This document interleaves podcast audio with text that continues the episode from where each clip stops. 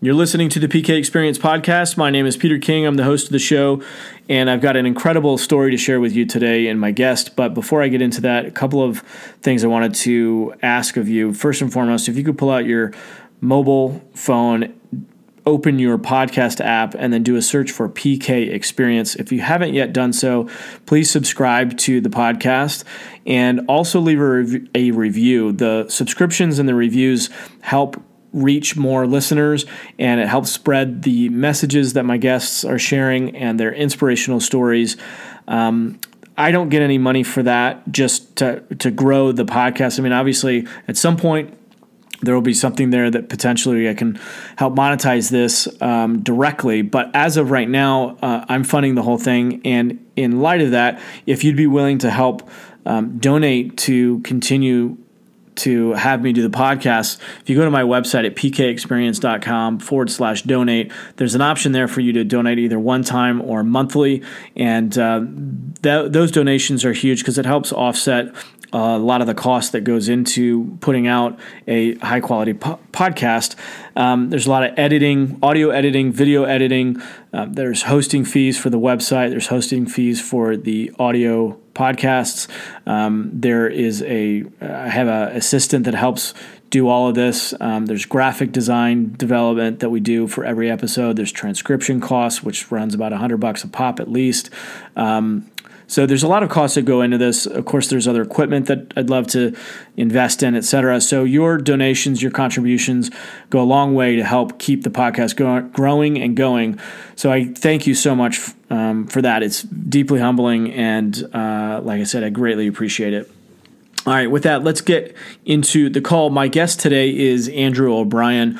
His story, as I mentioned earlier, is unbelievable. It's incredible the amount of things that he's had to endure and overcome in his life, any one of which would be a huge issue. But Andrew has dealt with so many different things from prostitution, his mother was a prostitute, to war, suicide, and murder. I'm going to let Andrew tell his story, of course, but um, stay tuned to the very end because as of the date of this the publishing of this podcast, he is doing something that is getting a lot of media attention. So be sure to listen to that because it's uh, truly incredible, and you'll probably be able to check out the media and follow what he's doing.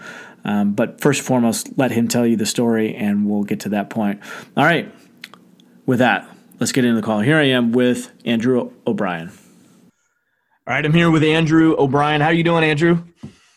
Doing good. How are you? Good man. I am. Uh, I I've been looking forward to this call for. We had to reschedule the previously, but I've been looking forward to this call for a number of days. Uh, you made a post on Facebook not too long ago that just really kind of blew me away, and we had gotten to know each other a little bit on Facebook, Facebook friends, kind of a thing. Um, chatted a little bit on on Messenger, and you know I've seen what you've been doing career wise, which has been you know very interesting to me personally, and and some of the PR stuff that you've been helping out people with, but then to hear a little bit more of the personal side of things was just uh, I was like, oh man, I I had already wanted to get you on the podcast with the stuff you've been doing with your marketing and whatnot, but man, on the personal side of things, I was like, all right, this is I definitely want to hear more about your story. It's it's crazy, but for those that don't know who you are just yet, let's give them a, a quick 30, 60 second overview, the macro level of who is Andrew O'Brien, and then we can kind of get into your Facebook posts. Yeah, sure. So I am an entrepreneur, been an entrepreneur since I got out of the Army uh, in 2011, done a bunch of different businesses, built a really successful PR firm uh, to over seven figures this first year, and then crashed and burned it, and then uh, learned a lot in that failure. Uh, got back into the PR world in a very unique way now. Uh, and then as that is continuing to build, my team is maintaining it, and everything is growing to where I can finally work on the business instead of in the business and I've really wanted to focus back towards my passion of really focusing on mental health, overcoming adversity, uh, things of that nature. So that's the the macro view of who I am. Dude, that was a, a very well like you created a very concise. I'm impressed with with all the stuff that you've been through, and that that was very clear. So on the mental health side of things, um, it sounds like you've had your handful to, to manage and navigate through. Um, let's talk about that Facebook post. Did it? It seemed to got get a lot of attention. Tell people who haven't, you know, obviously who aren't aware of it, what you revealed there and and what's come up from that since then. Yeah, so I've experienced like four pretty major hurdles by the age of 23, and those four hurdles were prostitution, war, suicide, and murder. So I was raised by a prostitute mother who was a stripper, cheated on every man she'd ever been with, really created some uh, mommy issues inside of me where I didn't like women for the majority of my life. Um, and not uh, not like I didn't like them in a very intimate way, just more of a deeper connection way. I didn't trust women, uh, and then I joined the army, did uh, a year over in Iraq where I served as a lead gunner, experienced that, and then came home a year later, tried to take my own life. Uh, and luckily survived that suicide attempt, but it got really close. They didn't know if I was going to live or not because they were waiting to see if my kidneys were going to fail because I tried to overdose on over 120 pills that were depression and anxiety pills, yeah. or, or, I'm sorry, de- depression and sleep medication. Uh, and then after I woke up, had this newfound appreciation for life. And then after that, my mom murdered her husband, shot him point blank in the head while he was sleeping. And as I was cleaning his remains out of the carpet, she had asked me to help frame someone else for the murder, in which I oh. testified against her in court, where she was sentenced to 60 years in prison. It went all over the news. It was on 2020, 48 hours. Nancy Grace, the TV show, snapped. And I still get hit up at least once a year on another show that's going to be about what she did. Man, dude, that no wonder you're into mental health. That's a shit ton to handle. I mean, how do you how do you even begin to grapple with all that? You know, it was really just one step at a time. I think when you are raised in such a crazy life where things are constantly going wrong, things are constantly happening, you have two choices. You can either either find out how to be strong, um, or you can allow it to destroy you. And obviously, with my suicide attempt, there was a time where I was going to allow it to destroy me. Uh, but I had to really learn how to overcome that and realize that no matter what happens in my life, I somehow got the got to be the lucky one that's always going to have the craziest things happen, right? Not just not just simple everyday normal life things. It seems to be always the extremes. And so it's gotten to this point in my life where every time something bad happens, I just laugh because I just know this isn't even going to be the worst. There's going to be something worse that happens one day. Uh, and I had to figure out how to become resilient and just take take the hits as they come and then fight back. How do you? One of the things that I've seen where people have dealt with traumatic uh, experiences as children is in in a way to almost survive emotionally you have to disassociate because if you're going to feel that pain all the time it's it's too much and it can and it can destroy you and so part of a survival mechanism is to hold things off at arm's length if not further to disassociate from that experience but but if you do that too long you you condition yourself to not feel emotion and not be alive and then that can be depressing. How have you been able to manage that to where you can still and maybe this still work in progress i don't mean to assume one thing or another but how do you how do you continue to feel um, knowing that there's tremendous pain out there you know what i mean and still be vulnerable and open to being alive without falling into the trap of you know numbing yourself just to survive emotionally does that make sense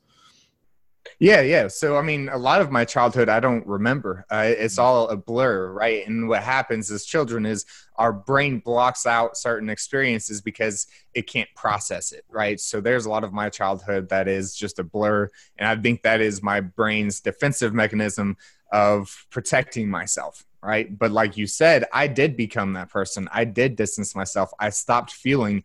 I stopped feeling so much to the point to where I started chasing to feel, right? I would get in relationships with women just so I could feel something because I, I just wanted to feel what what love really felt like because I didn't know what love was, um, which meant I got in bad relationships with the wrong people because I was just searching for some form of connection, some form of emotion because I had, you know, my brain had shut off all emotion. I literally the only emotion I seemed to ever have was anger. It wasn't ever happiness, contentment, love, sadness, depression. It was just anger. Like that was just what my brain had.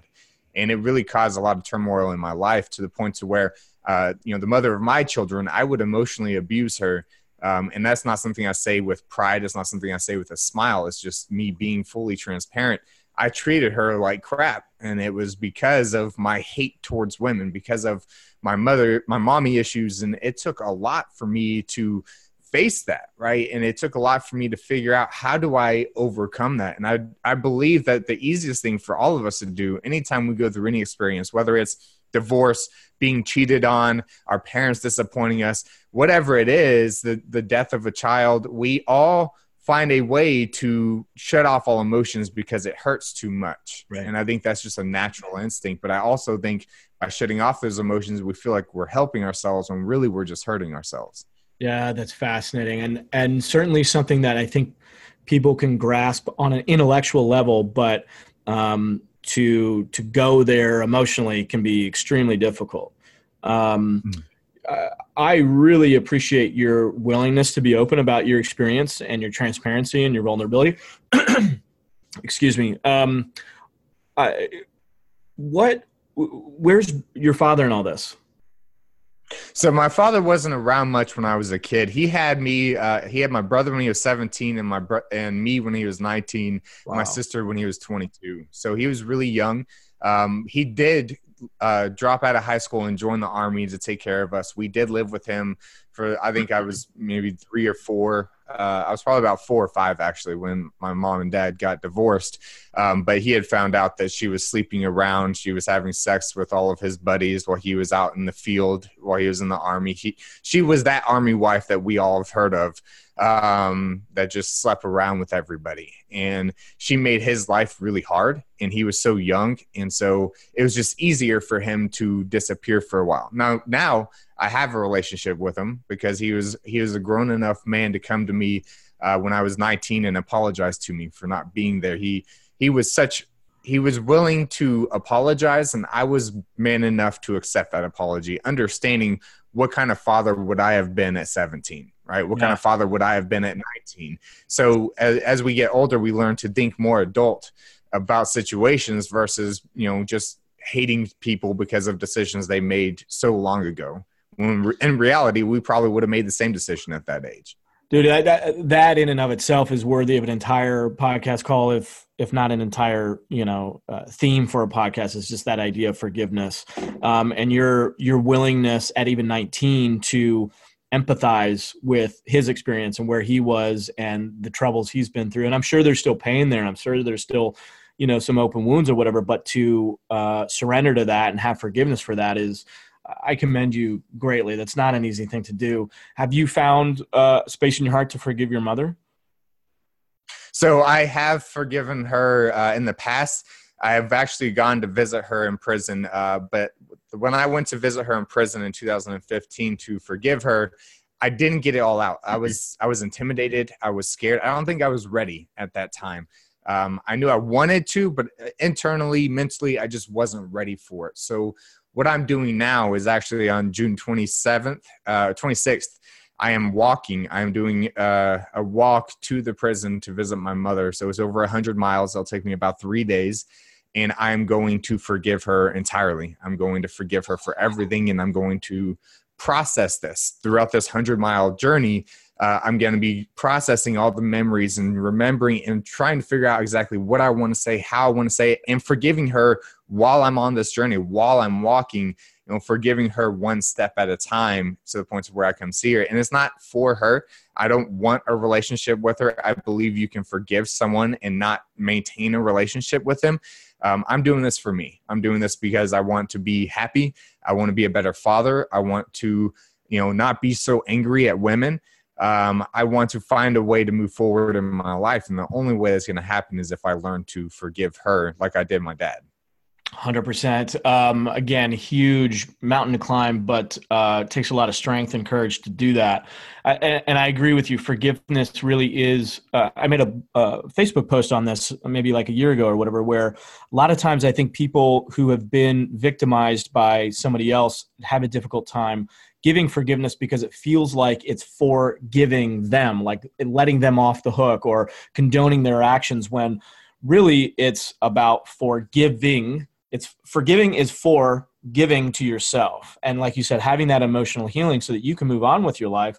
And yes there is value i think in and freeing them up too because you're you're elevating the, the consciousness. You're elevating you know the you're maturing the relationship to where hopefully that can be healing for her too. And but you're not it sounds like what like you said you're not really doing it for her but there might be a byproduct for her where she gets to go wow like maybe that helps her heal a little bit too and and and mature and etc have you been in contact with her since she's been in prison? No i haven't. So i actually testified against her and um, I, I went to visit her once. Other than that she sent me a letter one time um, outside of that we've never had any communication. And you know another thing that I think is important of understanding is when we forgive people is understanding that no humans are born evil or mean. You know, we're a byproduct of our own lives. So I have to understand while I am so angry at what she put me through, both and asked me to frame someone else for a murder in my childhood and everything that's ever happened between the two of us, I have to understand that she is a human and she's a byproduct of something that happened in her life that created this this woman in her. So i have to and forgiveness i think it's also important for us to understand that it's not it is about forgiving for us. It is uh, important to understand that they are humans and it is important to set them free too and I don't think we can truly forgive someone to its entirety until we understand that they are just a human. They aren't evil. They aren't, there's no devil inside of them. This literally is just a human who made bad decisions because they're a byproduct of something that happened in their life and they never faced that and became a, a worse person because of that. Yeah, I think we often tend to, uh, when we're dealing with scars that we've, received from our parents, we tend to have these blinders on and, and think of them as these all perfect beings that should have known or should have done better or should have done this, that, or whatever. And for you to be able to sort of zoom back and see them as just a child too, probably at some point that was in an environment that was not serving them, that they didn't know how to handle or whatever. I look at the evolution from generation to generation and how many more tools we have today with the internet, with the stuff that you're doing, with the stuff that other people are doing to to help with the mind health, to help navigate the psychological wounds that a lot of us have dealt with in our childhoods. Um, they didn't have that, you know, and and just I think generationally, it was a different culture, a different environment. Um, I think we're much more open and feminine in a good way to to feel what other people are feeling, and sometimes maybe too much, but I think just where we are culturally today uh, lends itself to that type of healing in a way that maybe our parents and previous generations just simply didn't have. Would you agree with oh, that? Yeah. yeah, I definitely agree with that. And I think it's I think it's often easier to demonize the other person. Uh, and I think if we really take a step back and think about the people we've hurt you know, when I think about the things I've done to the mother of my children and the things that I said, now I never physically hurt her, but there were times where I was extremely mm-hmm. emotionally abusive. And when I look back to those times, one, I am so sorry for what I did to her, and I've apologized over and over to her. And we've really fixed a lot in our relationship since then. Not that we have a perfect relationship, but I was able to realize my mistakes and change who I was. Yeah. But I think when we look at instead of it's so much easier to focus on the people that hurt us um, and we forget to think about the people we've hurt right? Wow, i think so if true. we we find that way right? We think about that. We've all hurt someone whether it was our children because we hurt their feelings whether it was a significant other a brother a sister our, our own parents. We've all hurt someone said things and i don't think there's anyone in this world that has never hurt another human being some way and so, if we look back at ourselves and realize that we aren't really that much different than those that have hurt us, we may have not done it to the extreme levels that those people have, but we've all hurt people. And I think Absolutely. it makes it easier to forgive when we realize that. Oh, 100%. Um, are you willing to share a little bit more about the murder? Like what what happened there, and walk us through that a little bit if you're if you're willing to do so. Yeah, so his name was Greg. It was her husband. He was a successful entrepreneur. Um, and by successful to me, he was making about 800,000 a year, um, which was new for us. We grew up in poverty, motel rooms, trailer parks, all that stuff. But he was not a good person. Um, and I don't and how say long that ago, lightly. How long ago was this? I'm sorry he uh, she murdered him in 2011 she went to trial and was found guilty in 2014 so it was a three-year process. And so um, how old um, were you at the time? It, i was in 2011 i was 23 so 2014 i was 25 okay. So i'm sorry. So they they were married then? Yeah yeah. They had been married. Um, i lost contact with my mom while i was in the army. And um, because i didn't want to have contact with her anymore Uh, I came home from mid tour uh, like R and R from from deployment, and ended up reconnecting with her. Greg was not a good person. He had been with my mom since I was 17 and he would uh, tell me how much of a failure I was going to be. He'd always like pull out wads of money and slap me in the face with them and tell me that I would never amount to anything. And he was just not a good person. Um, and so I never liked him at all. And I really, I, I was angry at my mom for being with a man and allowing a man to treat me that way and just sit back and watch. Right. It, that made me more angry at her. Mm-hmm. Um, and so I lost contact. I got back in contact. I got out of the army uh, was rebuilding a relationship with her. I was lost in what I wanted to do. I moved to Chicago for a little bit to go stay with my uh, buddy from the army to figure out what next step and next phase of my life I was going to do. Uh, I started going to college. Actually, just enrolled in college. Got a call from my brother that um, he said someone broke into the house. They hit mom and killed Greg, and so I immediately jumped on an airplane to come back. Right, because they had the story was someone broke into the house, hit my mother, and shot Greg in the head. Um, and so I came home and found out uh, while we were cleaning up the the scene because in in the movies other people come clean up the scene that's only if you have the money to she didn't want to spend the money on that so my brother and i were scrubbing his remains out of the oh. carpet um, had, had they called the cops by while then we were doing that yeah, yeah. So the cops had already come and you know taken all the evidence, and then they cleared the scene, and so we went back to the house. We had to go and stay in some hotel rooms for a while because the media was surrounding us and following us everywhere because it was a hot topic in the news. They called called her the Black Widow of Texas. Mm-hmm. Um, so, but when the news finally calmed down a little bit, we went back to the house and uh, they had already cleared the scene. So we were cleaning his remains out of the carpet and we couldn't get out of the carpet and it was starting to smell bad.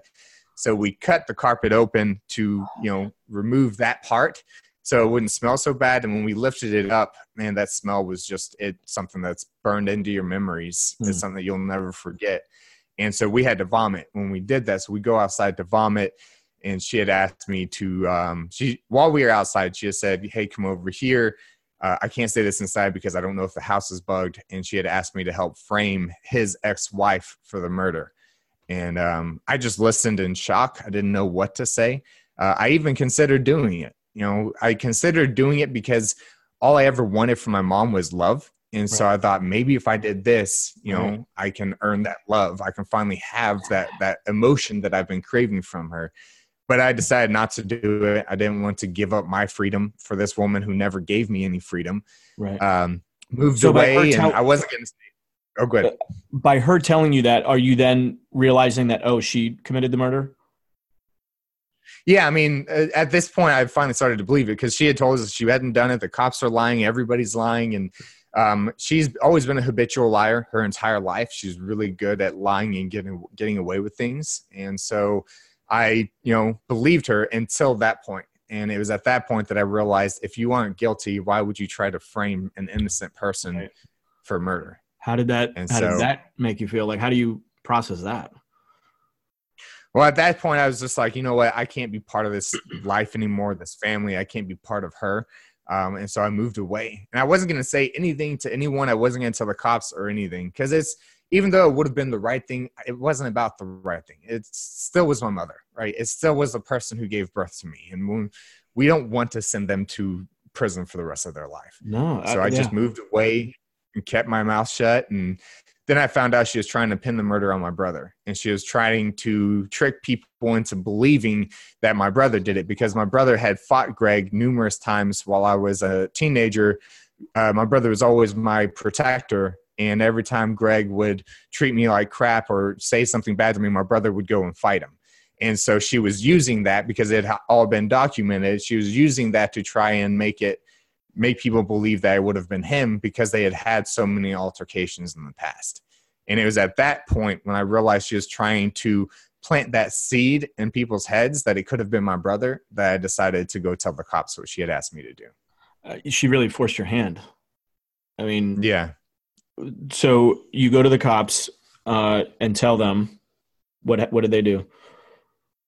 Well, they told me that this was great, and then um, they had asked me that you know they recorded this the conversation. They came down to Austin at this time. I lived in Austin. This all happened in the Dallas Fort Worth area. They came down to Austin, recorded my conversation, and then told me that I would have to testify in court. And I told them I'd have no problem with that. And I was, I got to this point because I loved my brother more than I loved my mom because he was always there for me a lot more than her. So in this point in my head, it wasn't I wasn't doing this out of anger towards her. I was doing this to protect my brother.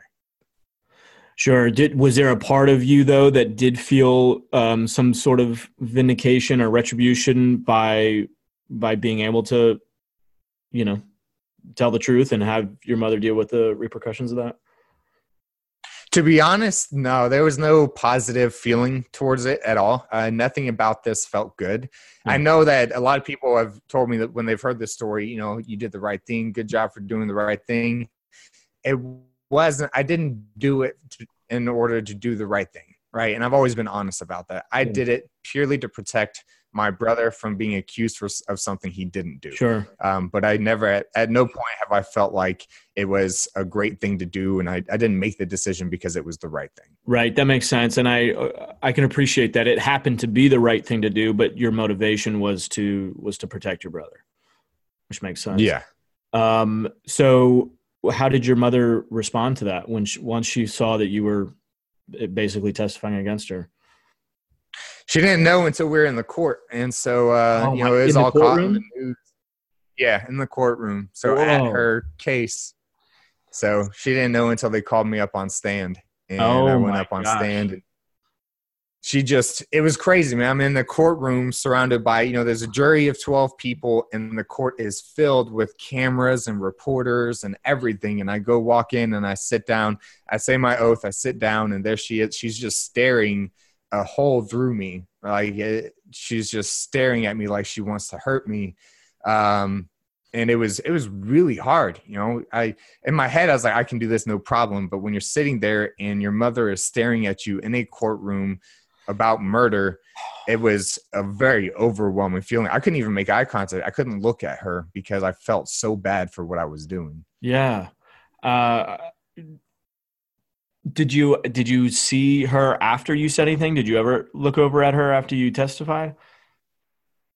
I looked at her a couple times. I mean, I had to point out to to her and name her, right? So who are we talking about? Is point to Michelle Williams, oh, um, and it, that was the only time I looked at her, and I saw her just staring a hole through my soul, and it was it was rough. Wow, wow, that's heavy. Yeah. Man. Um, Okay. So so then she gets uh she gets sentenced. Mm-hmm. That I'm I'm sure that was kind of the the I mean that was the testimony that basically put her away, did it not? Or was it? It not? was part of it, but the other part was 48 hours. So actually, the interview with 48 hours is a big play into why she was found guilty as well.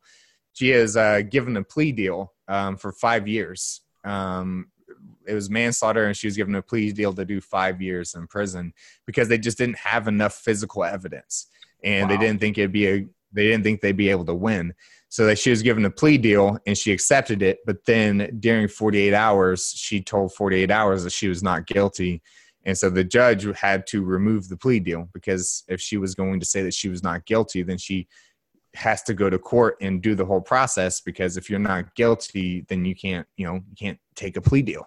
Um, and so he was she was asked in court you know after the 48 hours interview do you are you guilty or are you not? Because if you are guilty you get the plea deal you go for five years. If you're not we got to go to trial. She said not guilty. And so she went to trial and was sentenced to 60 years. She could wow. have done five. She could have been out already. She could have been wow. out this year Oh my god, she buried herself. Wow. Yeah. Did um I mean did they have the murder weapon? Did they find the gun? Yeah, she shot him with his own gun. I mean, wasn't that was there not enough evidence? So they were just saying that there was not enough ed- evidence to show that it was premeditated or something like that, or what? What was there not enough evidence? It was. So this happened in Keller, Texas, which is a very rich neighborhood. Um, you know, the kind of de- things they have to deal with is maybe break-ins or or shoplifting, right? So it's not like they have to deal with murder on a daily basis. So when they did go in and it was a murder scene, the initial like initial cops and investigators screwed everything up. They screwed up the evidence. They screwed up everything. Um, but he was actually shot with his own gun uh, from over 12 inches away. Um, and so she, her story was someone broke in to the house and shot him. But the problem is that meant someone had to break into the house, go get his gun, which was in his nightstand, and then shoot him in the head from the other side of the bed instead of just shooting him from right there by his nightstand with his own gun. And why would you break into a house and kill someone that's sleeping with their own weapon if you don't, you know, how would you even know that there's a weapon there? And it was all that. But she had cleaned up the scene with uh, Clorox wipes, so there was no gunpowder residue. There was no. They had no strong physical evidence. Wow. Wow. Okay. So, so she gets put away. Now, are, are, you? Were you in the army at this point? Remind me chronologically. Yeah. Oh no, no. I was I was out at that point. I was living in Chicago, so this was at the end of 2000, October of 2011. Okay. You mentioned earlier that um, your life seems to be dealing with the extremes. Did you experience extremes over uh, in theater as well?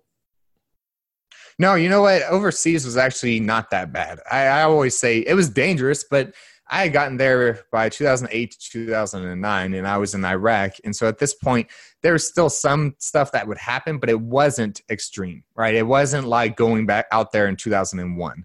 Um, so I had survived a uh, an IED attack. I had um, had bullets fly by me a couple times. Um, I had a good friend that got hurt and he got shot ten times uh, in the arm, but that was while I was back home. Um, so I was on my mid tour leave, which is like your vacation break, two week vacation break during deployment. So that I wasn't there for that exp- experience. So a few things happened, but nothing to the extreme of like what you would see in movies. Right. Um, as somebody that has, uh, you know, a lot of times you hear about soldiers and the trauma that they experience in war or whatever, and the and the um, army's resources to help them with mental health.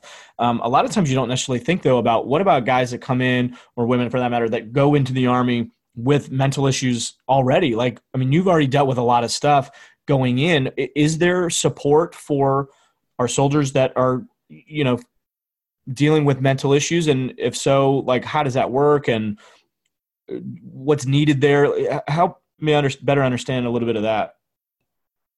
So you're supposed to be screened before you join the army to make sure you don't have any mental issues. And if you have them you won't be accepted right? Because they're really strict on who they allow in. And a lot of people have their own opinions on on that. I think it's smart right? I don't think that adding someone with can you know existing mental conditions into worse mental environments is going to result in any positive outcome um, a lot of people don't know that the majority so you know about one soldier takes their own life every 26 to 28 hours mm-hmm. on it like that's the average number um, so there's a lot over 300 soldiers are, are t- service members are taking their own life every year in the military, what a lot of people don't know is over, I think it's over 90% of them have never deployed to a combat zone. Hmm. Um, and so a lot of people think that that's be, it's because of war, but actually it's not. Um, a lot of, if you think about who the military draws from, right? It's not people that have the option of going to college the majority of the time it's not people who grew up in a middle class or upper class family the majority of the time. Most of the people who join the military at least the army and the marines and the navy are going to be people from poverty right? They're going to be kids that come from um, broken families uh, rough life. Those are the people who join the military. So if you think about it almost everybody joining the military has gone through some mental issues because of the life they were raised in. We just don't consider that when we think about the suicide numbers and the mental health issues. There's actually a lot more because we have them before we go in. And what a lot of people don't know when it comes to PTSD, when you have PTSD, which is post traumatic stress disorder, when you have that from childhood, but you don't know that you have it, uh, your brain doesn't process everything until your mid 20s for some reason. And so by the time that you are processing everything from your childhood, you've already been in the military. So now plus the military experience, plus the stress of being in the military, and adding on top of your childhood trauma is never going to end up in a positive end result. Um, I had Tom Satterly on my podcast a while ago, and he brought up, um, uh, which I love. He he says I don't call it PTSD, I call it PTS because it's not a disorder. Mm. When you deal with trauma and you have uh, you're and you're working through that, that's the normal reaction, the normal response to seeing things and, and experiencing things that you're that you shouldn't be have experienced. And so of course you're going to have some issues in navigating to find back, you know, find your way back to wholeness and, and health. Not that you're even unwhole to begin with, but um, I might be speaking out of turn. I obviously don't have experience with that, but um, I like that idea that it's really not even a disorder. It's just post traumatic stress. You're just dealing with the stress of something traumatic. Well, and I also think it's important to have the conversation that PTS is not just a military thing, right? A lot of people associate it with soldiers and Marines and war. But in reality, I mean, if you're a child and you go touch an electric socket, right, and it and it shocks you and it hurts really bad, every time you see that electric socket, you're going to get scared. Every time you see that electric socket, you're going to stay as far away from it as possible. I believe anyone that's experienced any form of trauma, and trauma can even be being cheated on, that can be traumatic for 100%. someone who yep. gave all their heart and love and trust into someone who destroyed that. You can still have trauma from that. And what happens is you take that trauma into your next relationship. And now you don't trust that person. And now you want to check their phone and check their emails and make sure that they're not cheating on you because as human beings, our natural instinct is that hurt. Let's make sure I, I don't experience that again. So I think post traumatic stress is the stress of anything that's happened that has hurt you either physically or emotionally and your response and your reaction to dealing with that. Absolutely. I appreciate that you widen that spectrum because there's a lot of people that have dealt with sexual abuse, emotional abuse, physical abuse, um, just a huge change in the family dynamics, divorce, uh, losing a job, like all of that can be very traumatic, especially for children, but adults too, of course. Um, mm-hmm. I was driving home not too long ago. I posted about this on Facebook earlier this year. Car accident right in front of me. Person, I was a first responder, and the person died right in front of me. That's traumatic. It doesn't matter how old you are or whatever. There, there's trauma there. So I, I appreciate you opening that up because obviously we do focus a lot on our soldiers and, and and we should and we ought to bring them the resources and the love and the help that they need. Um, but a lot of us everybody kind of you live long enough you're going to deal with something. I mean it's it's yeah. a lot. So and and it really does it goes beyond just um, uh, it, it affects all socioeconomics as uh, ec- economic um, uh, pockets of people. I mean, it, it, it really does. I, I've been fortunate to live uh, in a more affluent lifestyle. My father did very well in his business, and I can tell you that people that have money are just as screwed up and have just as many problems or whatever. And, and they're different problems, but they're problems nonetheless, and they can be very traumatic and they can be very, um, you know, disorienting and, and problematic for the people that experience them there too. So anyway, um, moving forward so you've dealt with a lot of this. One of the things that i was so inspired by that i saw that i've been seeing from you ever since you popped up on my radar is your hunger for for healing for health to serve to help other people. Um, you have a very uh, confident strong um, nature about you but there's also that vulnerability and you've been very open about hey i'm not uh, i'm not coming to you from uh, total mastery. I'm I'm in the journey. Come and, and I've seen some of hmm. your posts are like, hey, come along. I, am not a, I'm not a masterpiece yet. I'm working on it. I find that to be hugely inspiring, and I appreciate that you're willing to do that. But but moving forward from that, like, what does that journey look like? What are you? What does success look like to you? And I don't mean just financially. I mean in life. Like, what what is the vision as you see it? You know, for me, I think what happens right now is we all get so stuck in um, what I call the Superman syndrome. And what we do is we see all these people, right? If we look at the personal development world, someone like Tony Robbins, right?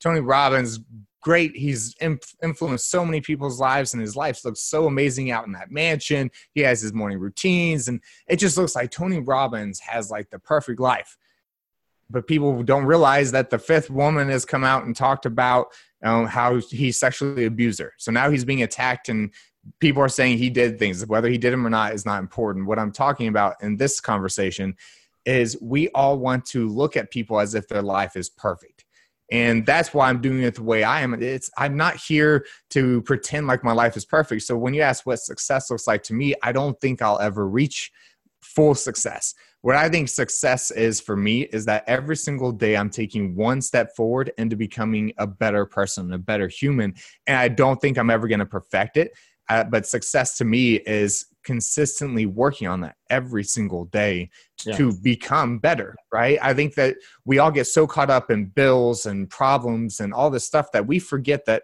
to take time every day to just work on becoming a better person, forgiving something, processing a memory, spending more time with our children, whatever that looks like, right? We we don't take enough time because of all the other stresses to just work on ourselves. So um, that's what success is to me. And then also on the the guru side, right? There's a lot of people in the personal development world are doing this. You got the people who are making people do push-ups in the sand, right? And like all this hardcore workout and be a so like it's like soldier training, right? Problem is, I've already been through that. That's not going to help me. Right. Um, you've got other guys who are just hardcore, be a man, be tough, all that stuff. And I I love that message, right? But it's just not what works well for me. Um, and then you've got other guys who are doing shrooms and LSD and talking about how those drugs are opening their mind. I loved LSD as a child. I, I had a great time on that. However, for me, I want to be able to process and experience and become better sober because I don't feel like it counts. It's kind of like if I have sex with a woman while we're both drunk, that doesn't count to me because it, you know, we weren't in the right frame of mind. So for me, if I'm going to become a better person, I need to be completely sober. I need to believe that I can do it without the help of any outside sources to influence my brain. Um, and so for me, it's I want to become not a lead, not a guru, not an influencer. I want to lead people. I want to lead people by taking the steps instead of just telling them what to do, like most people do now. Yeah, I think just to speak on uh, some of that, you've you've brought up a, number of things in that. But um, first and foremost, I, have been in the Tony Robbins world for a while. I've been to a lot of his uh, events. I've had the pleasure of hanging out at his house in Sun Valley, Idaho, and um, I wouldn't say at all that I've gotten to know him on a personal level, but I've certainly been around him in close uh, in close proximity. Um, and I just want to say that like there's been a lot of allegations that have come out against him. A lot of the people that they said did certain things against him have have also come out to say no, that's those aren't true. Um, and I do think that that's important. And I get that you were bringing it up not to necessarily validate or invalidate or whatever, but um, I do think it's important to look at because I do think that societally we are struggling with relationships specifically and how men and women re, uh, uh, relate. And Tony Robbins has been, for a lot of people, a very strong role model in masculinity and uh, and what does it mean to be a man and obviously we get his highlight reel um, we get to see uh, you know the perfect polished uh, edited version of his life um, one of the things that i've been able to get out of being around him is that no it's not perfect and yes he's a human being and there's times where he's said things that i'm like eh uh, you know, that doesn't work for me. I, I'm going to choose something different. I've had him give me one on one direct input and advice on stuff that I disagreed with. And I did, I went to what I feel is my higher power. Tony Robbins is not my God, he's not my guru. Um, and so I, I i had to sit and think about things and where is my heart? And tony doesn't know my world. He doesn't know. So i have to make the best decision for me. So ultimately that decision needs to be made um, independent of Tony Robbins, and obviously I respect his input, but um, I think that when it comes to a lot of the stuff that we're talking about in this conversation, we are talking about relationships. We are talking about men and women and love and, and vulnerability and pain and all those things. And what does that idealized version look like? I think, again, for a lot of people, Tony Robbins represented that. So I do think it's important to look at that and say, hey, look, are these allegations true? Not to get too far off on the subject. But um, I think it's helpful because if that gets dismantled, if we look at that and we say, uh, you know, there's been uh, things that have now been revealed about JFK, about Martin Luther King, that, you know, the FBI files have been opened up on that. A lot of these guys are, guess what, human beings. And, and not to condone the behavior or whatever, but we're dealing with in an imperfect uh, experience right now. And, and I think we're all looking for that perfectly polished, unblemished version, and it's just not going to be there. And again, that's not to uh, condone any of it. It's just to say that that we need to perhaps look at things with a little bit more empathy. That We're not perfect either. You know, the people who are throwing stones aren't perfect either. But uh, anyway, I think it's important to look at. So when we look at relationships moving forward for you, how do you how do you look at and I know you're taking one step at a time, but do you have a sense of what that vision looks like for you? What is a healthy re- maybe this is a good question. What's that what's a healthy relationship look like for you? And and also while you're explaining that, what's the relationship like with your you, did you get a divorce? Is that do I understand that? No, so uh, it's been it's been jumping back and forth, right? Okay. So as as I always say in my journey, I'm always going to be very very fully transparent in everything, right? So right now my relationship is struggling back and forth, back and forth. Sometimes it's good, sometimes it's bad. Um, and so, from what I see as a healthy relationship, is pretty easy in my head to explain. A healthy relationship doesn't mean that we are happy every single day because that's unrealistic, right? We, like you said, we have to understand the reality of life, right? We do see the edited version of Tony Robbins' life, but let's look at the reality. None of us are going to be happy every single day. Bad things are going to happen. A healthy relationship to me is communication, right? Is talking in a calm manner it's being able to resolve situations before they get heated right it, it is a peaceful environment a peaceful conversation when someone's feelings are hurt or something happened that they didn't like or whatever it may be um, so i'm not divorced at this point we're at this point we're in the crossroads where we don't know in which direction it's going to go right uh, I am actually living in the guest house on my 18 acre property. We are taking time apart, uh, you know, without me moving into a whole different house. So the kids, you know, I'm still here with the kids, all that stuff.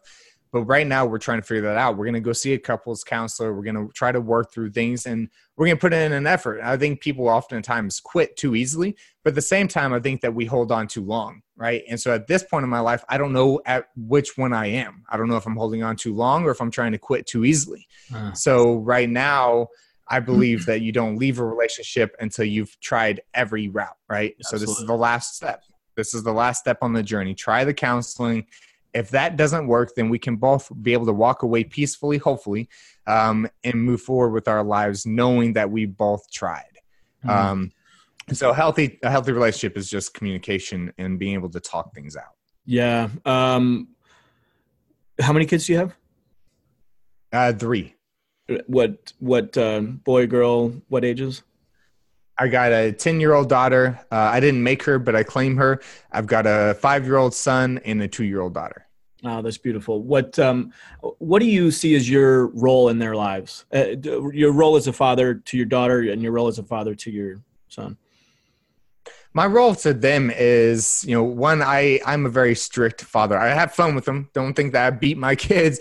I have fun with them. I kiss them every day. I kiss them about 20 times a day. But my role is to prepare them for what life is. I think that's where our generation is failing um, I think that's what's going to make things worse. Is we are trying to give participation trophies and act like life is just going to hand you everything. And my role is to prepare them for what life really is. Right? It's hard. It's tough. There's going to be hard situations. You're not going to succeed every time. You're going to fail a lot. You're going to fall down. You're going to have to be able to dust yourself off. You can't just sit there and cry about it.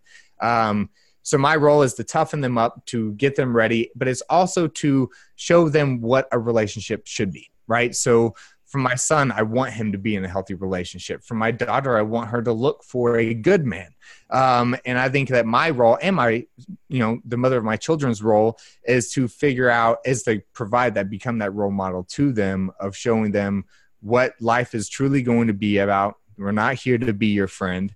Um, I'm here to be your dad. And this is what a healthy relationship looks like. And it's okay to walk away from a relationship that is only co- causing damage in your life.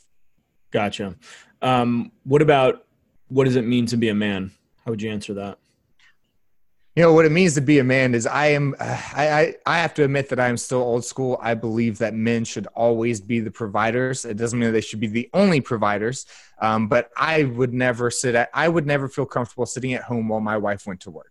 Um, one, I don't have the patience with my kids. I love them, but I can't spend 24 7 with them. Um, I believe being a man is providing for your family financially, is providing for your family emotionally, it's supporting them uh, in the decisions that they make, and it's giving them structure and discipline and preparing them for what the future is going to hold. Mm-hmm. Um, that is my view of what a man is. I I saw um, I mentioned this on a call the other day.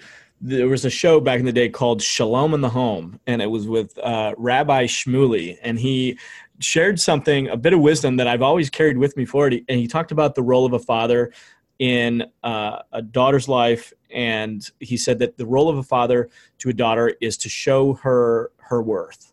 And the only way that you mm-hmm. can really show a daughter her worth is that is that if you're a man of an integrity, I'm I'm sort of now extrapolating a little bit about what he said.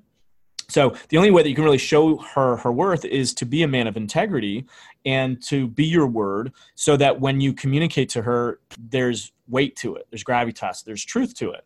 And so sometimes, mm-hmm. and I think as uh, men, uh, I heard somewhere else that said um, a mother's love is special because it's unconditional, and a father's love is special because it's earned and that that um, those combined energies of that you were always loved no matter what and that there's always room for more. There's always you can always be better. You can always improve. I think it's a very powerful combination a very spiritual combination. And so i hear you're i, I hear in you that, that you're definitely doing that to let them know that you know that, that there's more and things like that. But um i uh it it's I know that some people will have an issue with that because the the traditional oh, I have to be the provider, but um, I, I have found consistently that that that typically is what works. Not to say that it, it's the only way. I think it's possible um, for it to to work another way. But do you think it's possible? I think it is. And, you know, what's funny is when we talk about our own personal beliefs, people often say, you know, throw mean words out towards those people because they don't agree with them. Now, if people listening to that, you know, turn off the emotional side and the logical side of their thinking and understand that what I said was this is my belief of what I what defines me as a man. I didn't say that any man that is at home taking care of the children while the woman is at work is not a man. I said what what being a man to me means, right? What I see myself, what would make me proud as a man is providing for my family, is paying the bills, is putting food on the table, is providing love while also p- providing structure and discipline. I am not a very emotional father. I'm not a very um, super affectionate. I do love my kids. I hug them, I kiss them, but I when they're hurt, they don't come to daddy for comfort. They come to daddy for toughness. They come to me mm-hmm. for me to say, "Okay, I understand it hurts. Rub it." You, there's no blood. Stop crying. You got to toughen up. It'll be okay.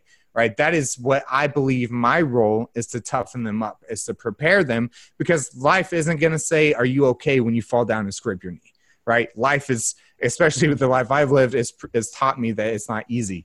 Um, so I hope that people listening to this that disagree with my mindset it is not because I think negatively about other people that live a different my, life. I don't care how anyone else lives their life. This is my own view of what makes me feel like a man and what makes me proud to be a man.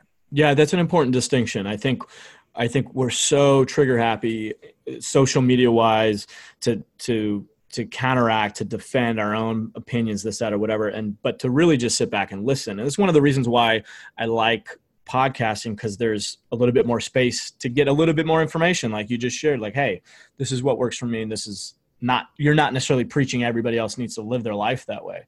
Um, I do mm-hmm. though think that there is on on the note of what you just shared i do think that there are times that even as a father we can well let me take a step back. You said that you're not a very emotional person. I the way that i experience you is incredibly emotional. I feel a lot of emotion coming from you. I mean you're very you've been very um, even keeled in this conversation but i feel your energy which to me is emotional. And you seem to be very vulnerable and open which to me is a feminine energy. And but you do it in a way that's powerful and i think a lot of men are not doing that. And i think that balance of that feminine energy in men and i don't mean you know being weak as and i say that not because i think women are weak. I'm saying that because that's traditionally or or oftentimes how people associate feminine energy in men is oh that's that they're being weak. No i'm i'm saying that there's feminine energy that we get to capture and express and do it in a powerful way. And I, the way that I experience you is, is exactly that. So, but I will also say that in those moments of dealing with children, I think there are times where we can la- allow that, that nurturing, loving, empathetic, um, comforting energy to come out of us as men. And I think it's important. I think it's important for our children to see that there are times that when I fall and I scrape my knee, and even though it's not bleeding, that, you know what, it's okay and come here, daddy, let daddy give you a hug. It's going to be okay. And not all the time, and not as the predominant energy necessarily. I think that there's a, a unique balance that men and women come together, and and a, uh, a fully mature man and a fully mature woman. I would almost always look to the woman to lead with that nurturing because I think they have an innate connection to life and love that that is beyond me. Like I, I just, it, it's it's hard for me as a man to even describe. It's just a, a, mature, evolved woman, I just look to her to lead in love. Uh, I don't look to mm. surpass it. I look to be inspired by it, to emulate it, to and in my moment. And I'm not saying that I'm I don't do those things, but especially as a single father myself, I find that I have to be at times both the mother and the father. And I think even right. in, in in married relationships, that there are times where the mother is absolutely the disciplinarian and she's got to put her foot down and be very clear with the structure and the order and that masculine energy but of course she's you know the mother too. And so i do think that yes you said you know there are times in life out you know once you grow up there's going to be times in life when you're going to get kicked in the balls or you're going to metaphorically skin your knee. And life isn't going to be there to put put its arm around you and tell you everything is okay. And that is true but isn't it nice when it does? Isn't it nice when you have a friend yeah. that calls you up and says dude how you doing? I heard you are dealing with this. Right. are you okay? Dude, that's fucking amazing. so yeah, go ahead. Well, for me, so so the relationship with that, I do have a relationship with my father now. Now it's not what a regular father son relationship would be like for someone that's been raised with their dad more more often, right? But it it does exist, and what I respect about my relationship with my father is that when I call him with a struggle, what in most times about my relationship, right? Because what I respect about my father is he never has my back um, he is very neutral. He will make me, he will speak to me as a man and he will make me see the reality of both sides, not just my own, which oftentimes is hard for us to do. Uh, which is why I call him because I know he will never disappoint me. He will always make sure that I see her side, that I see where I screwed up, right? And I think oftentimes we we have our kids' backs too much instead of the reality of like you got to see both sides right? So now when extremes happen in my children's life like we lost my unborn son uh, and when that happened and my children cried you know i i comforted them and i nurtured them and i loved them. And um, when it has to do with i don't ever tell my son be a man and don't cry. I always explain the difference between crying because you jammed your finger versus crying because something really bad happened that really hurt your feelings. Mm-hmm. and and the rule in my house is we don't get angry and walk away, uh, and we don't just cry and not talk. We communicate, right? If I made you mad, uh, like I've made my 10 year old daughter mad, and she wanted to say really mean things, and I told her, say it. You know, don't hold that stuff in. Say it. Say those mean things. You're not going to hurt my feelings. Say it.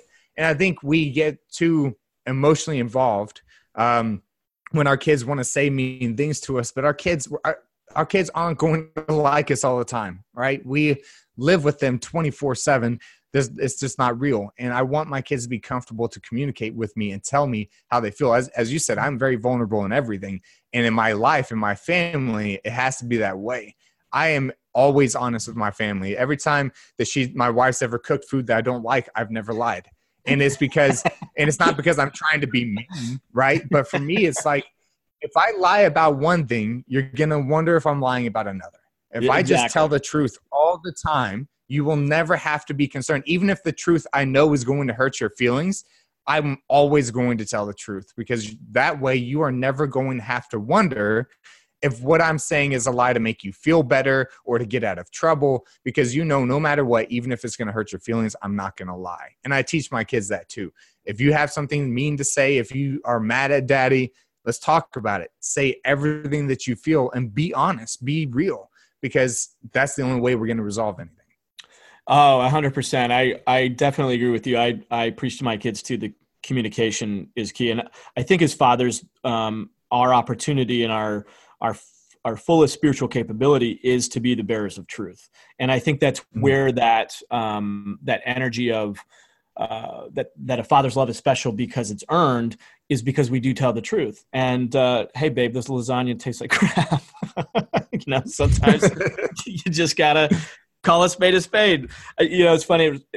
The feminine energy is is is uh, it's beautiful, but there are times where it can be very entertaining. I remember one time when I was uh, with my ex-wife, and she had made dinner for everybody, and was a beautiful she, she's a great cook and she made uh, this dinner that had chicken and potatoes and i took i literally was took the first bite of chicken and i go oh this chicken's delicious. And her immediate response was you don't like the potatoes? Like good god second. I haven't even tried the potatoes i'm sure they're amazing but uh, it's just you know I, you have to the more i grow and the more i mature and everything i, I just appreciate that feminine energy more of of of they are the bearers of love you know and, and love doesn't have boundaries. Love doesn't have structure to it. It just it, it encompasses all. It, it's all filling. And but sometimes it's funny. Um yeah. um how are you on time? Are you still good? I'm good. Okay. Um did you we've gone through a lot. Um let's talk uh let's shift gears just a little bit about your business. Tell tell me a little bit more about what you're doing and what your what your vision is with that on the PR side or on this other side? Uh, what's the other side? The software thing, or is that the no? PR? The uh, I got the PR side and the personal development side. So uh, I'm interested one... in in both. okay. So the PR side is uh, my what we've done is we created a software which allows you to automate and uh, auto, have automated pitches, which means like you find a reporter that you know would be interested in your story, you just don't know how to pitch them what you go is you go into the software, you fill out the form, which is ask you questions about about that contact which are questions you can answer through their LinkedIn profile by looking at their LinkedIn profile. You press submit, it generates the pitch for you. You send it out, and now you can get that connection where you can start getting interviewed in the news, right? So that's on the PR side. And my goal was to create a company that I could not have such an active role in. Um, obviously, I have bills to pay and need to make sure that the houses rent is paid all that but this is pr is not where my passion is. It just happened to be what i'm good at. Mm-hmm. um, and so i had to find a way to make money so i can do my true passion which is the personal development side. And that one i don't really know what that business is going to look like. I just know that i want to help more people. I want to take people on this journey. I want to speak more. Um, i probably am going to end up writing a book or having a book written for me. I'm not a writer. I'm a talker. Um, and i'm sure my wife would agree with that uh, wholeheartedly. but um, it's just that that's that's the two things, right? The PR side, I built the software so I could escape an active role in the company, and then on the personal development side, that's gonna it's gonna figure out as it's going to show itself to me, right? I think sometimes as entrepreneurs, we get too caught up in trying to plan out the whole thing when oftentimes, if we just sit back and allow things to happen, we'll we'll discover what it's meant to be later on. Mm. What what form does the personal development stuff look like right now? Do you have digital products? Is it coaching? Right now, it's purely content. Um, it will be. We're going to do a 30 day challenge that I'm calling the Life Remade Challenge, which is where you uh, go through four phases, right? So the four phases is hold on, let me pull this out here this is uh this is new for me. So I think I, I might memorized it yet. I think I might know what they are. Do you have it right there? Yeah, there it is. It's uh, alteration, association, absolution, and alleviation. Right. Okay. So there's the four phases we go through each one each week. Alteration is changing the way that we respond versus react. Right. Oftentimes we react to situations instead of responding to them. Mm-hmm. Um, and then uh, it's also about changing the way we eat, what we do, the way we sleep, uh, the exercise that we get. Uh, oftentimes, when we get depressed or we have bad memories or we get through that tough time, we either eat too much or don't eat enough. We sleep too much or don't sleep enough. And I think uh, it's all about remaking a life, and you can't remake a life if you don't have a body um, and a mind prepared for it, right? Mm-hmm. So it's mm-hmm. changing that, and then um, you know uh, association is about our surroundings it's about strengthening the relationships with those where they're weak um, and it's about letting go of the relationships that are causing damage And then um, we've got absolution, which is absolving yourself and anyone else that's ever hurt you from mistakes that have happened. And then alleviation. And this alleviation is my favorite one, right? And alleviation is my favorite one because of one key thing. I think when you're people like me, uh, that have gone through traumatic things when you get to the point to where maybe you've been cheated on two or three times in two or three different relationships and what you start to become is hard and tough and you become uh, cold and you become distant and you become comfortable with being at war. You become comfortable with the idea that people are bad people. You become comfortable with not trusting people. You become comfortable with being angry and cold or just non emotional or, or numb. Mm-hmm. And alleviation is about once you've changed the way you think and the way you eat, once you've um, changed your surrounding and the relationships that you're in. And once you've re- forgiven yourself and the others that have hurt you, the hardest thing that you're going to face is being comfortable with the idea that you're not at war anymore and getting out of that warrior mentality, right? A lot of people in the personal development world want you to become a warrior, they want you to be angry. I think that people like me who already are angry and already are at war all the time, the hardest part for us is to stop being angry, stop mm-hmm. being that warrior, and find true peace, right? Mm-hmm. Allow our life not to be so dramatic, not to be so crazy, not to be so filled with anger and distance and numbness and all of that. I think that's the hardest part of the entire challenge. Wow, that's huge. Um, and you're right because it feels like to the warrior to not be in war it feels like they're being castrated. It feels like you're taking away my my greatest strength. Like this is my my energy. I've i've had this conversation now oddly enough like three times in the last 24 hours where especially alpha people uh, um, their desire to prove people wrong to um, show them you know he they said i couldn't make it now watch this. Like if you take that away from them that's scary. How do i where's that's all my drive. That's where my energy comes from. You take that away i don't have the drive anymore. I don't have any energy. So being able to be at peace seems um seems like a type of uh, castration. Seems like a type you're, you're taking away my drive. How do you have you figured that out yet to where you have the peace while you still are hungry for more? And how do you balance that yeah, I mean, I think what happens, right, is uh, when people like me, you you're used to operating off of vengeance and anger and spite and proving people wrong and and all this, and it's it's it feels great. But what has happened after you know I'm 31 now, but the first 31 years of my life have definitely made me feel like I'm a lot older than 31 mm. because of the experiences I've gone through, and it at first peace sounded boring right? Like that's boring. What how am i going to get anything done? How am i going to accomplish anything if i'm if i don't have that drive? And i think what's important to understand is at some point that drive is going to exhaust you right? At some point you are going to get tired of always being so pumped up.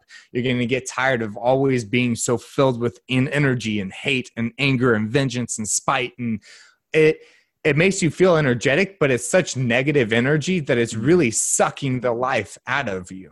Mm-hmm. Um, and it, some days it's just nice to sit back and think and just be calm, right? And just feel calm instead of feeling so pumped up, full of energy. But I think it's important to have both. To balance both is something I'm still learning. I think that's going to be a journey in itself. Yeah, I was telling I was telling somebody yesterday. Um, she's a very elite uh, high performing athlete and individual and just talking about the drive and I gotta I know there's more I gotta keep pushing. And and uh, the metaphor that somebody shared with me one time was you know even the most advanced sophisticated Formula One race car has brakes. Like we're meant to slow down at times and sometimes not sometimes the slowing down is oftentimes the most productive times because you're you're you're taking a step back you're listening you're adjusting you're reevaluating um, you're turning you're shifting and and uh, sometimes we get caught up in that go go go warrior energy of there's got to be you know i got to conquer the mountain or whatever but sometimes it's it's a good thing to take a step back and go is this the right mountain to conquer? And if i right. do like what's the point of it? Is there value in that okay great i'll achieve that I, you know there's some people there there's another saying that says um, rowing harder doesn't uh, was it rowing harder doesn't solve the problem if you're rowing in the wrong direction to me and to mm. me the mm. slowing down is the is the rudder am i even pointing in the right direction let me just take it take a step back, look at my landscape. Am I even going in the right direction?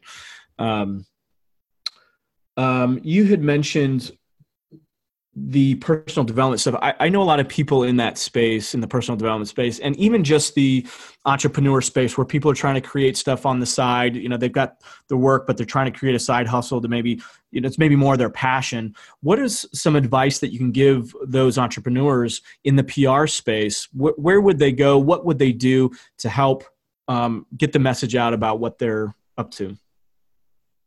Remember, one thing you have to think the first thing you always have to think about when you're trying to figure out the next business or the next product or service that you're going to launch or whatever it is oftentimes people think about okay what is it that the customers will buy? Obviously important.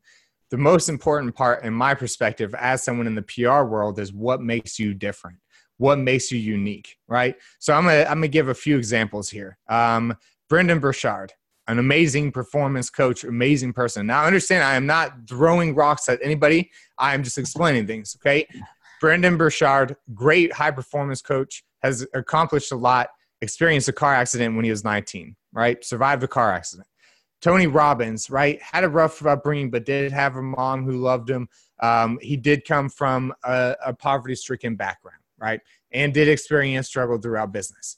Um, Garrett White, warrior, wake up warrior. Um, I don't know too much. He, you know, business was failing, his marriage was failing. He jumped back up. So if we look at all of these big names in the development space and the performance space one thing that i've noticed is not one of them has even been through one of my extreme situations right? Now they it doesn't discredit what they've been through. I am not here to compete about whose life was harder. I think that's stupid. I think everybody's been through their own challenge and that's the hardest thing they've been through. So i never degrade that. What i do notice is that if these guys can do it you know, Brendon Burchard, who's got millions of followers, speaks around the world, amazing content. He's a great guy, right? I don't know him personally, great guy, but he experienced a car accident. How many people have experienced a car accident, right? So, and then you got me who's experienced prostitution, war, suicide, murder by the age of 23. Then I lost my unborn son, and then all these things. And the thing is, is everybody talks about what you should do to fix your life right? And like you said, what I love, and when you said this, Peter, is you said Tony Robbins gave me a piece of advice of what I should do, and I didn't think that worked well for me, so I didn't do that. And I think what happens is a lot of these people in this space are teaching people what to do and telling them what to do when in reality they're trying to make it seem like one size fits all, right? right. And I don't believe in that. So for me, the way I'm doing it different, what makes me unique is I'm just sharing my journey. I'm sharing what I'm doing. I'm not telling people what to do. I'm giving suggestions, I'm asking questions, but I'm not giving input. I'm not giving advice. I'm just talking about what I've done to overcome my circumstances so they can decide if that's right for them. Or mm. it can at least start the conversation in their own head of where to figure out where to go. So when you're figuring out how to get your message out there, you have to find out what makes you different than everybody else in that space. The personal development space is flooded with so many people, and a lot of them are serving the masculine market about my marriage was failing, my business was crashing, and then I became a man and I did push-ups in the sand, and now I'm a tough guy. And you know, it's like, eh, what are you doing that's different than what everybody else is saying? Right. So, and again, I'm not throwing rocks at everybody because obviously what they do works. Tony Robbins has changed so many people's lives. Brendon Burchard has changed so many people's lives. Garrett White has changed so many men's lives they have done great things, but I think it's important of understanding who your audience is and not replicating what someone else says. Tony Robbins has Tony Robbins coaches. Brendon Burchard has certified people that coach his content. But you don't want to be the next Tony Robbins. You don't want to be the next Brendon Burchard. I want to be the next Andrew O'Brien, right? right? Peter wants to be the Peter King. So it's about finding your message, what makes you unique, and then that should be the first focus before you're worried about, you know, how do I say things like they do it or how do they do it? I don't, I don't look at anyone else's content. I make it my own way. I learn my own way, and I have my own message. Yeah. Once you once you have that, once you have that differentiating component, then what do you do? How do you how do you get the message out? Publicity stunt publicity stunt is a negative word. It has a negative connotation to it, but it's not negative, right? So a publicity stunt is mean means just allowing the public to be part of something big, right? So for example, to get my message out about this crazy journey. Yes, I want to make money on this crazy journey. Yes, I want to make money helping people. Yes, that is what I want to do in my life. I've done it before. I did it for 3 years. I loved it. I want I want back on it. So what I am doing, I'm going to forgive my mother. I'm doing that for me. However, I'm inviting the media to go with me. Mm. Son of famous murderer walks over 100 miles to go forgive his mother on a forgiveness journey that's media worthy, right? That is something Absolutely. the news is going to love.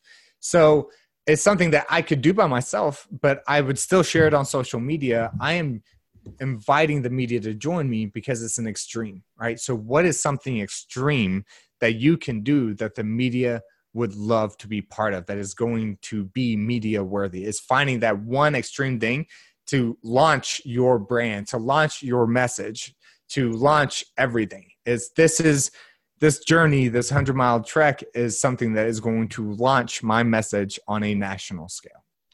Uh, a lot of people that I have worked with or seen, and even just in my own journey, like th- there's the conflict of yes, I want to make a big impact, but being in the spotlight is scary, uh, you know, or mm-hmm. like it takes a lot of confidence and a lot of courage to uh, to make that bold claim, to do that bold thing, to invite uh, all the cameras and lights to follow your journey. People are scared about, you know, falling and, you know, failing. Um, mm-hmm. What do you say to people in that way? Like, I know a lot of them have huge hearts and they want to give in a huge way, but they, but they are scared and so they stay small. How do you, what advice would you give somebody like that? It's really up to you on what what you want to do right? If you want to be able to pay your bills and do all that and maybe take a couple vacations a year you can run a business without people really knowing who you are except your customers. Like it you really can do that. That is possible. But if you're really wanting to make an impact you're going to have to find a way to overcome that right? I mean i share my story so transparently and i think the reason that i'm able to do it without fear is because i just stopped caring what people thought Mm-hmm. It's because not only did I stop caring about what people thought about me, it's also because when I first started sharing my story, I had so many people come up to me and tell me how much of a positive impact that had on their life. Uh, I had a lot of people over three years. I, I traveled the world speaking uh, for the United States government for three years. Was one of the most requested military speakers. I spoke at the White House. Wow. I got to do some really cool things. I got a lot of awards and recognition for my work, uh, and it was all about mental health. And you know what? I didn't give one piece of advice. All I did was share my story. I was literally just a storyteller. Hmm. But what happened was by me sharing that story, it made others realize they weren't alone, which prevented them from taking their own life because they felt like they were weak. And so I had countless people come up and shake my hand and tell me face to face or over an email or over the phone that simply by hearing my story, stop them from killing themselves. Wow. And it was when I heard that, right? That's better than any paycheck, it's better than any amount of money. When someone tells you that you just saved a life, a human life, that it, you stop caring about the negative. You stop caring about the people that tell you. I've had people tell me you should have succeeded, go kill yourself. Like I've had people say really negative, really mean things, but I don't care yeah. because that just means that message is not for them. I stopped caring about what they thought because it impacted people in such a positive way. You yeah, you made an important distinction there at the end. I think I've been hearing this a lot where people say stop caring what other people think, and I think there's a there's a asterisk on that which needs to be stop caring about what the wrong people think because we all care about what people think. We want we want the right people to care what we think. You want the guy that you, you know you saved his life because he heard the message in a way that that changed his behavior and he wants to he, he values his life now. I mean that of course we want to be heard by that person, right? But we just we need to right. make sure that we don't care about the wrong people. Um, what keeps you up at night? What keeps me up at night is trying to figure out how how to move to that next place in my life that I want to be, right? So it's how do I get to the level of people like Brendon Burchard and Tony Robbins and all these people that dominate the industry? Um, how do I get my message out there further without it being nonprofit? Understand, I want to change the world. I want to impact lives, and I did the nonprofit stuff in the past but I need to make money and I like money. I'm I don't live for money, but I do like money. I do want to be able to take my kids out and do nice things and I want to be able to live a nice life while making an impact and it's trying to find that balance, right? How do I help people um, overcome their challenges while I also make money um, and not have to deal with the guilt of making money? Right? Mm-hmm. It, it's a it's a balance. It's hard to figure mm-hmm. out. Okay, that person really needs help, but I really need to pay my electric bill. You know what I mm-hmm. mean? Like, totally. how do you find that balance? Gotcha. Um, how how do you want to be remembered? Not not after this life per se, but just uh, when somebody comes in contact with you or your business. What are three words that you would like to use? People you would like other people to use to describe an interaction with you or your business. Um, transparent, empathetic, and caring.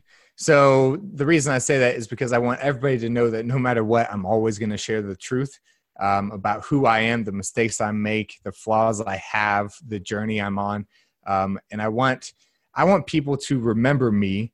Uh, I want a legacy of being the person who was the window um, or the mirror to their own soul, right? The the person who finally helped them look back on themselves, uh, forgive someone that hurt them, create a better life. I want to be part of their world that impacted them to become a better life. And I want my kids to know that that's what their daddy was known for. That's the work that their daddy did.